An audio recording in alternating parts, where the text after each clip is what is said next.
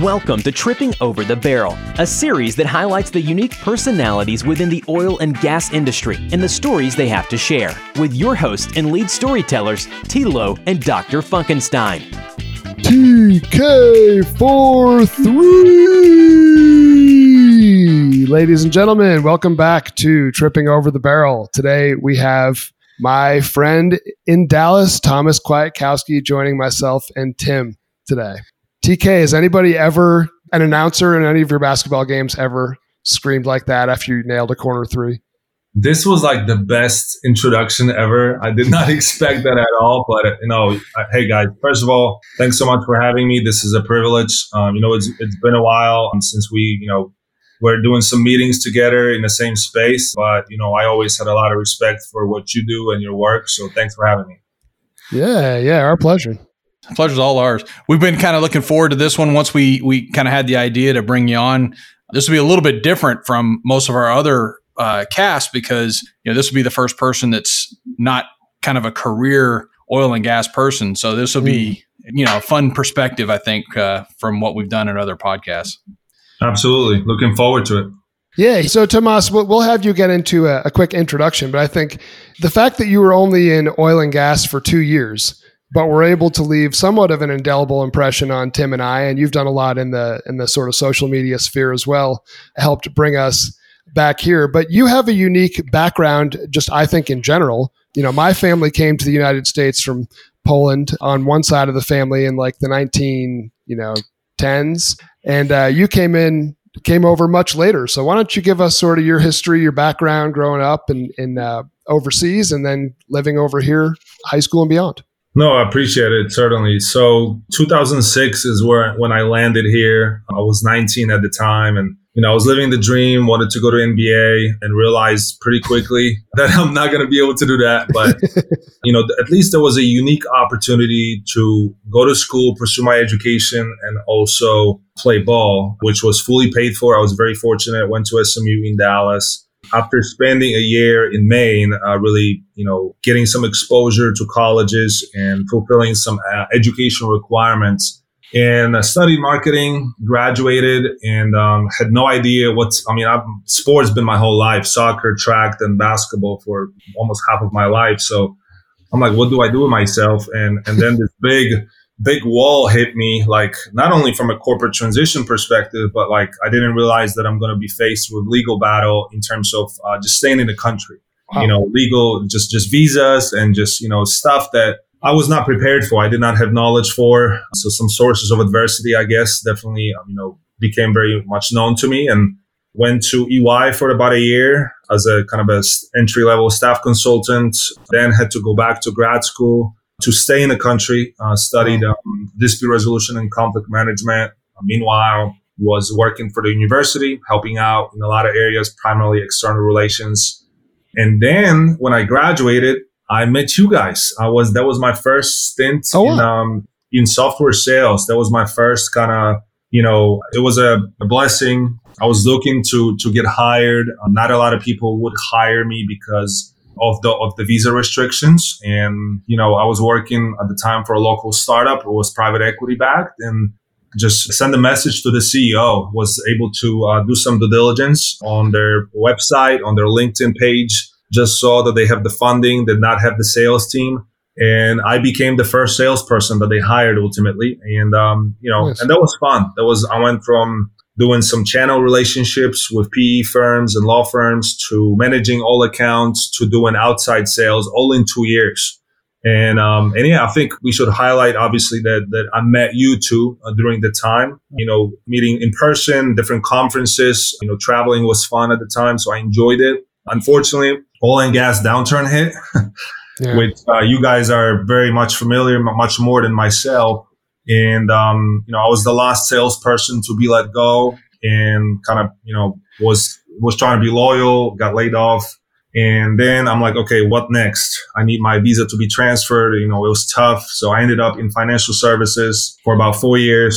I realized that was probably, at least on paper, considerably the quickest path to immigration and maybe, a career. But then along the way, I just realized that, I need to go back to software. It's just what I enjoyed the most. And you know, as of last year, September, got a green card. And, you know, that allowed me to kind of open my wings, have quote unquote freedom, and really explore opportunities from a wide lens, open landscape, I guess, and ended up at a local company with offices around the US and also overseas called Project 202. So that's like super quick snapshot.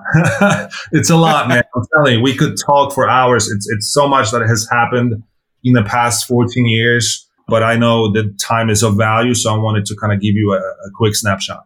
Awesome. Yeah, so I appreciate that. And I got a ton of different questions for you, but 19 years old, I don't know how good your English was when you came over, but what's that like to come to the US at 19, not knowing anybody? And of course, you find yourself in Maine, which I don't necessarily think represents what the rest of the United States looks like. So what's that like, you know, making that transition to Maine?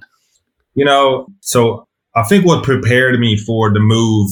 So I actually didn't mention that I moved out of the family house when I was 16, or an apartment. I grew up in an apartment with my brother and my parents.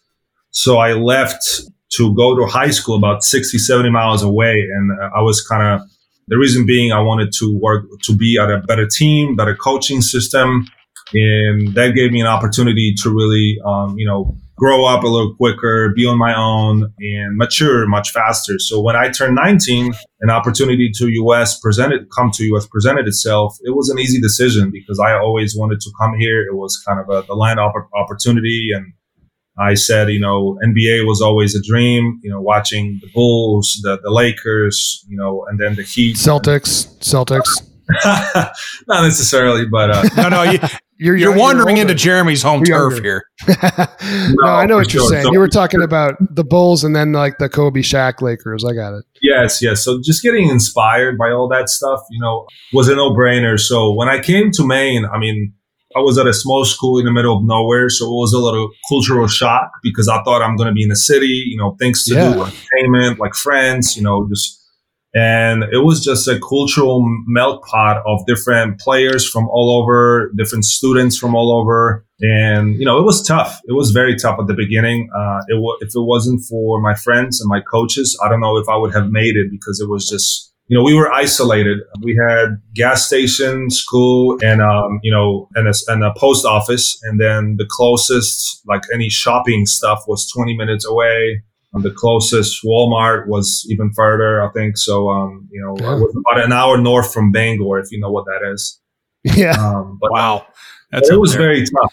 And, you know, I just said, you know what, just like anything else in my life, make the most of this opportunity. You're blessed to even be here to begin with. Many would want to be in your shoes. So don't make excuses. Just make the most of the opportunity. And the goal was to get a scholarship to go to college. And I thankfully succeeded. That's fantastic. So, and I admire your tenacity and maybe perseverance to some level. When first impressions of you was how eager you were to take meetings that weren't going to lead to sales necessarily. You were taking meetings to learn the art, meet people and network. It was pretty impressive and I'm going to tell you the kind of when we first met. But so for those who are listening to the podcast, Tomas is a very tall man, as you would expect in the NBA. And you can say how tall I am. It's okay. I will. I believe he's 7 feet tall even. I'm not certain of that. Is that correct? That's correct. Okay. Oh, wow. I actually didn't realize you were that tall. See, because in my brain, it's like maybe you were 6'8". I don't know, because that's tall. But 7 feet is really tall.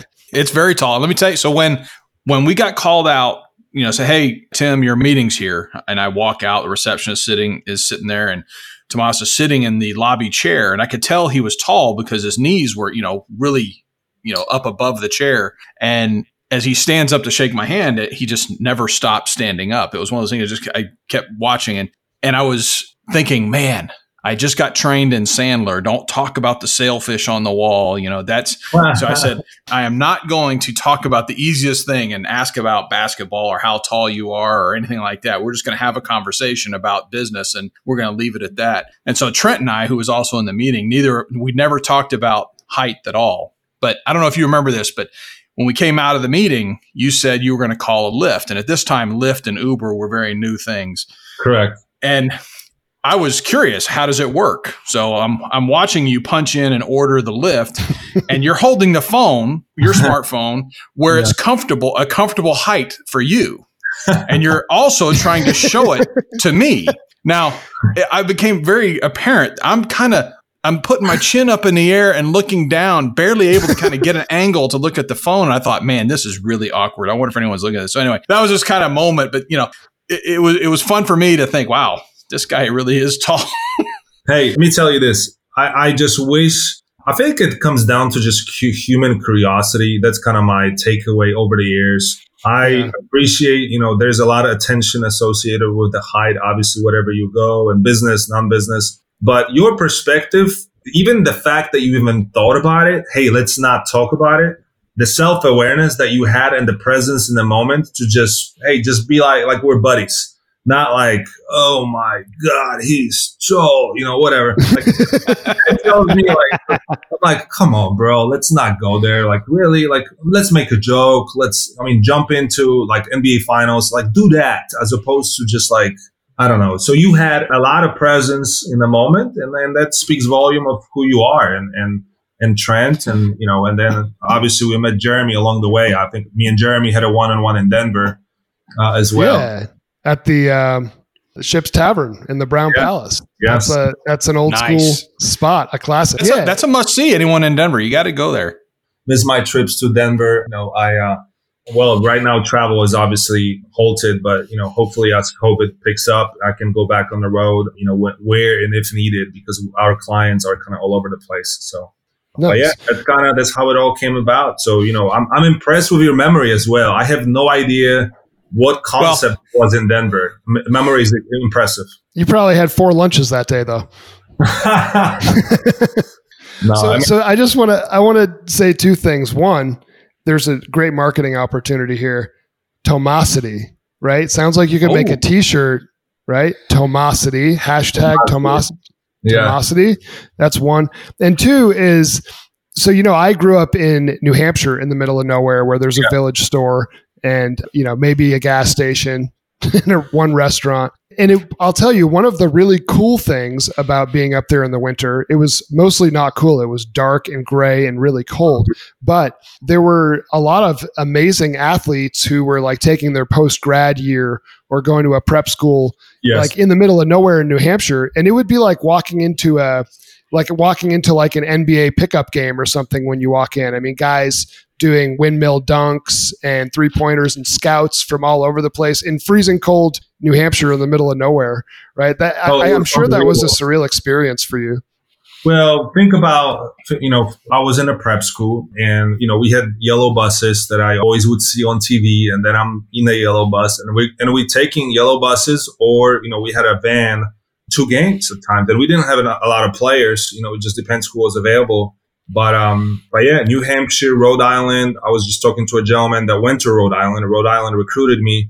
So I was just very familiarized with the entire New England area very quickly. One of my best friends lives in Springfield, Massachusetts. My father-in-law's brother lives in on the west side of Boston. So I'm still going back when I can and really like the, I mean, I genuinely like the area. It just offers a different type of vibe versus Texas, for that matter. For sure. So if you're familiar with New England, I got to ask you, what's your favorite lobster roll?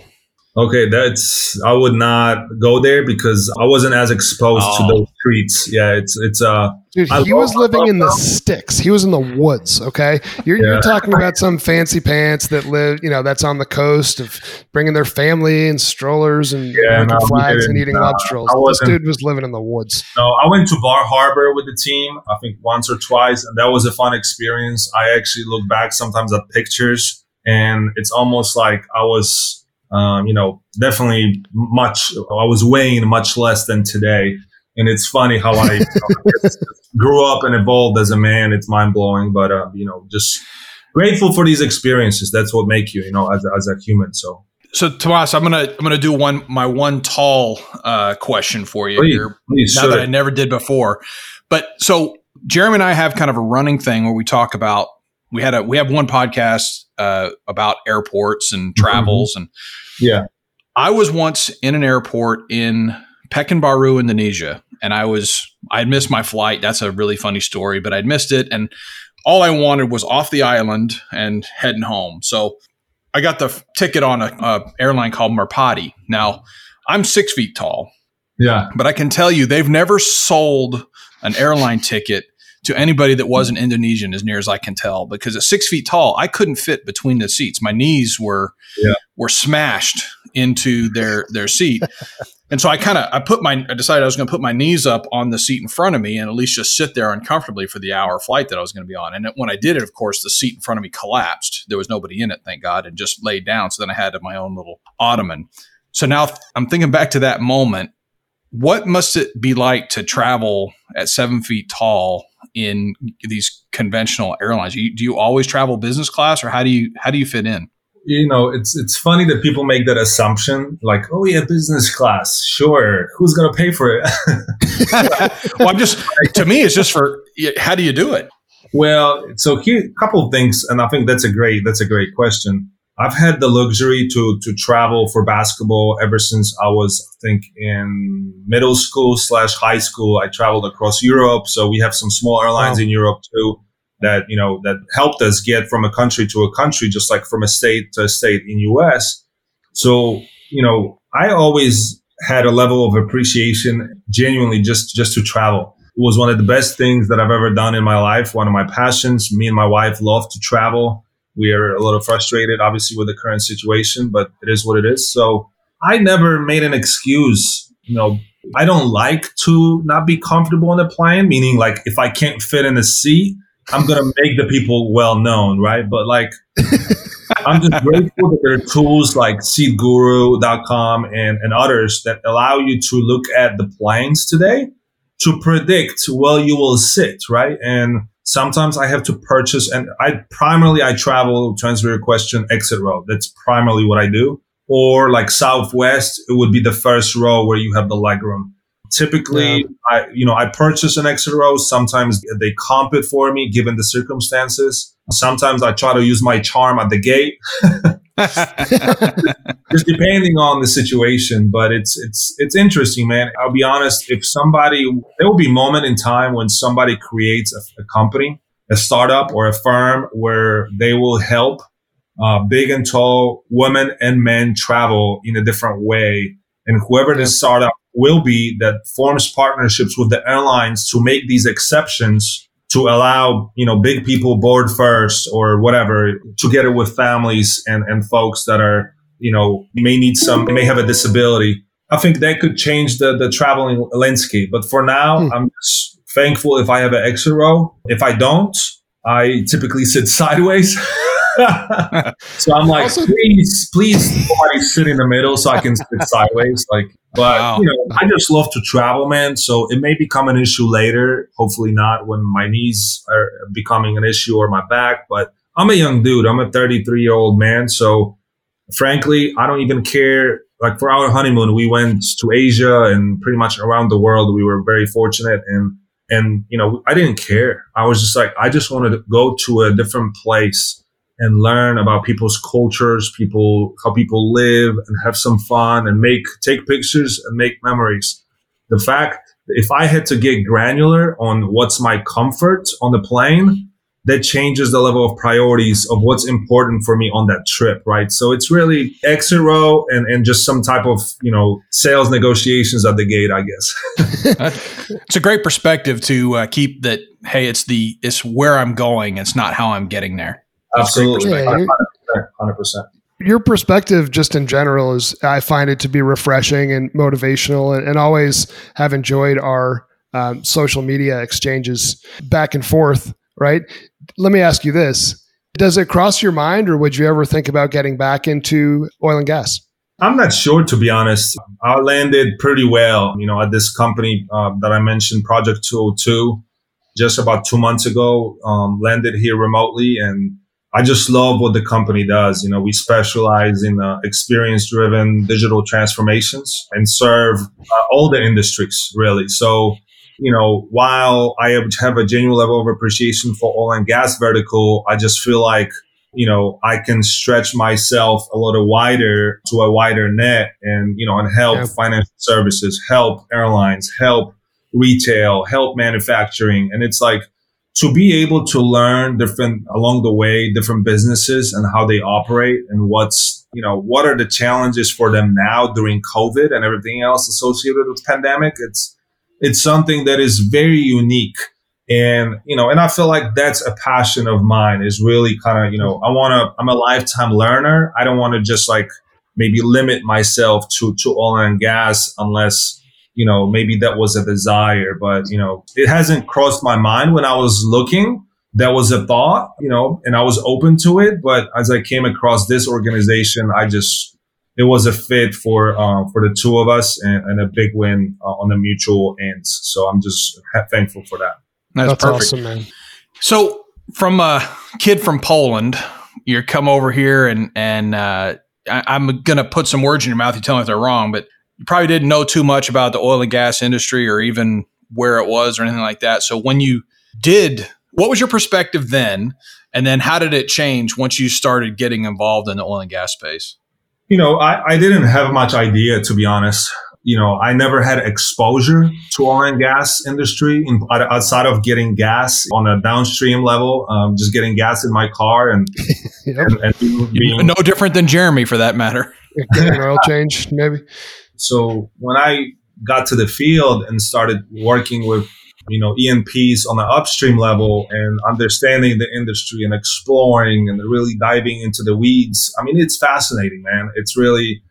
Because I think the major difference between Poland, at least for where I'm from, and here, the oil and gas ownership and minerals in Poland, the land may be belonging to you and the house, but the minerals belong to the government, if I'm not mistaken. Over here, it could be separate. There could be an owner of each, right? So I think that creates you know, some interesting dominoes to and puzzles to solve, and you know, I think that was a unique perspective to me. And, you know, a lot of it was just how outdated a lot of things are from oil and gas perspective. And, you know, speaking of what I do now, you know, digitization from a digital transformation perspective, it's just something that I know we have a play in as well, because a lot of oil and gas companies just don't think that way. Probably have to now because of COVID all of a sudden. And, you know, for those reasons, I just, you know, I appreciate what oil and gas does on all levels, midstream, downstream, upstream. And it was just a fascinating experience as a whole to just uncover different technicalities, you know, how everything is structured, how properties change hands, how ownership change hands, that there's discrepancies in records. And it could be sometimes, you know, missing for 40 years until you find it right away, or, you know, whatever the case is. So it's fascinating. And I had a joy, you know, doing what I did for about 2 years. So let me shift gears one more time. And I know Tim has something for you here in a minute as well. So do you currently have any friends that play in the NBA or anybody that you went to high school with that is a pro basketball player? And if so, do you go to the games and say hi and all that stuff? So I like that. I like those gear switches. So we had a Polish basketball player that recently retired, Martin Gortat. He started his career. What was it? The Polish Hammer? Is that what they called it? Yeah. He was a backup to Dwight Howard as he started his career. Then he got traded to Phoenix, then to the Wizards, and then to the Clippers. And it's a funny story. He actually told me this. You guys will appreciate it. I don't know if many people know this, but I think was trying to get signed by the Lakers like the past 2 years before Dwight Howard got his second shot. And I think Dwight Howard took, if I remember correctly, he took a contract that was not guaranteed in 100%. So he took a huge risk on himself, on his body, everything, to just play for the Lakers for free. And I think his contract kicked in like mid-season, that he finally got paid something. And Martin got offered, I think, a similar deal, but he wanted a guarantee. And I think that's what, there was a level of, I guess, separation between Dwight and Martin. So I talked to him, you know, every now and then. I would always go, when he played, I would always go to the games in Dallas in the past, you know, 4 or 5 years or so. I think he's done, I mean, the best career stunt in the history of Polish basketball. And we will probably wait a little bit until we have his replacement. I don't know when, but hopefully soon. In prep school, I played with Michael Beasley. He was with Notre Dame Prep. We played against Derrick Rose in college and Tyreke Evans. So these guys were just machines. I mean, it was incredible to watch them play and compete. And then there was a gentleman, I think he's with Portland right now, Hassan Whiteside. He used to be in Miami. Yeah. So Hassan was a project at Marshall University, which I think is in Mississippi. I don't remember what state, but West Virginia. Yeah. WV, correct. So we played them, and he was so raw as a player. I mean, he was a prospect. He had so much work to do. And the fact that he's accomplished, you know, it's credit goes to him, except I think he got paid a lot of money. So now he's, wow. You know, he has such a great potential. He can do so much still in this league. But I think sometimes when you get paid, this level of hunger for the game and for success drops a little bit. And I suspect that was the case in Miami when he was there. And there's a reason why he got traded probably. So human nature a little bit. Yeah. Yeah. So those are some of the names that come to mind. That's cool. Thank you. So one thing, Thomas, I was always curious about, you've carved out a nice social presence, you know, unrelated to oil and gas or anything like that. And you've done a lot of video and vlogging types of things, and for the city of Frisco and various things like that. So I'm curious, Jeremy and I are new to podcasting. I don't know what episode this will wind up being, but let's call it new. Like 10 maybe? Yeah, something like that. 10 or 12, yeah. Any advice for young budding podcasters like us? Oh, whatever. Get out of here. Over here, using ZenCaster, a platform that I've never even had awareness of, trying to log in, and, you know, it's super smooth. Sounds like it does it for you. So, you know what? I like to offer a level of simplicity maybe and practicality. I don't like to just give you advice because you probably know many things better than me, but it's just don't overthink it. I think you guys have a tremendous level of flow in the conversation. You know, a lot of people overthink it. They try to be perfect in their podcasts, in their vlogs, in their posts, because they fear judgment of opinion or whatever. Employer will say something or your boss will say something. I think if your objective is pure and you have clear expectations of what you're trying to accomplish and make it fun, engaging, it adds value, then a lot of things, you know, could be done out of that. But I think one of the things I was always trying to be is more than just a sales professional, right? Because I think we are a commodity. There's always people trying to sell you something. So the moment when you show, you know, your emotions or show your thought process, like I've posted a lot lately in regards to my transition to Project 202, because that was a big deal for me. I feel it, right? Like when I post it, I feel it. I don't just post it to self-promote or make this facade or something. I post it because I think it will bring value to people, right? And not everybody thinks that way or has the maybe the freedom of mind to do it or knows how to do it. But instead, there's this blockage inside of them saying, you know what, I don't know if I should post this. Like this is so will judge me or whatever. You know, my wife will tell me this or whatever. So instead of that approach, man, just thinking from a value add perspective, like we're humans, we're fellow humans. There's a bond that connects us regardless of what we do. And I think when people, instead of treating social media as a highlight reel, showcasing us and ourselves in the moments of not only success, but struggle, deep thought process, reflection, yet, you know, trying to always find creative ways to add value to people. I think that's the key here. That's the ball game, because there's too much stuff that I see on social media, and I'm not the expert by any means. This is just what I try to deploy. Too much highlight reels, too much great things happening, too many trophies. I'm like, great, but how is that going to help someone? Like if you know what I mean? Value. If I create a post, what aside of some sales quotes here and there or trying to trigger people's attention in meaningful ways and introduce them to people and facilitating contacts, what could be a game changer is that value add in every post, every podcast that you guys generate. And you do that already. And thanks, man. So I don't think there's, you know, I'm a young buck, man. I'm learning still. Well, I'll tell you what, that was well said. Well said, Thomas. That was, man. I mean, this was a fun episode. I think we'll let you jump. I'm sure you've got your own podcast to do or something like that. No, yeah, right. I have several I need to deploy. You know, maybe I can take some lessons, you know, from you on a separate occasion in terms of, you know, just scalability, because, you know, it's or not scalability, but rather, you know, just I want to streamline certain things. I don't have any help. I'm doing everything on my own. And obviously, as you guys know, that takes time to promote, to post, to create content around it, to get pictures, bios, invitations. And that's the most fun you have is doing this, is having conversations, right? Oh, we love it. If I can get like an intern or someone, oh my God, that would be so. So maybe that's my next step. Maybe that's my next step. Yeah, we'll put you in touch with the Digital Wildcatters guys. They've done a great job for us with everything that they do behind the scenes. So, oh, cool. Tomas, you have a great weekend, my man, and thanks everybody for listening.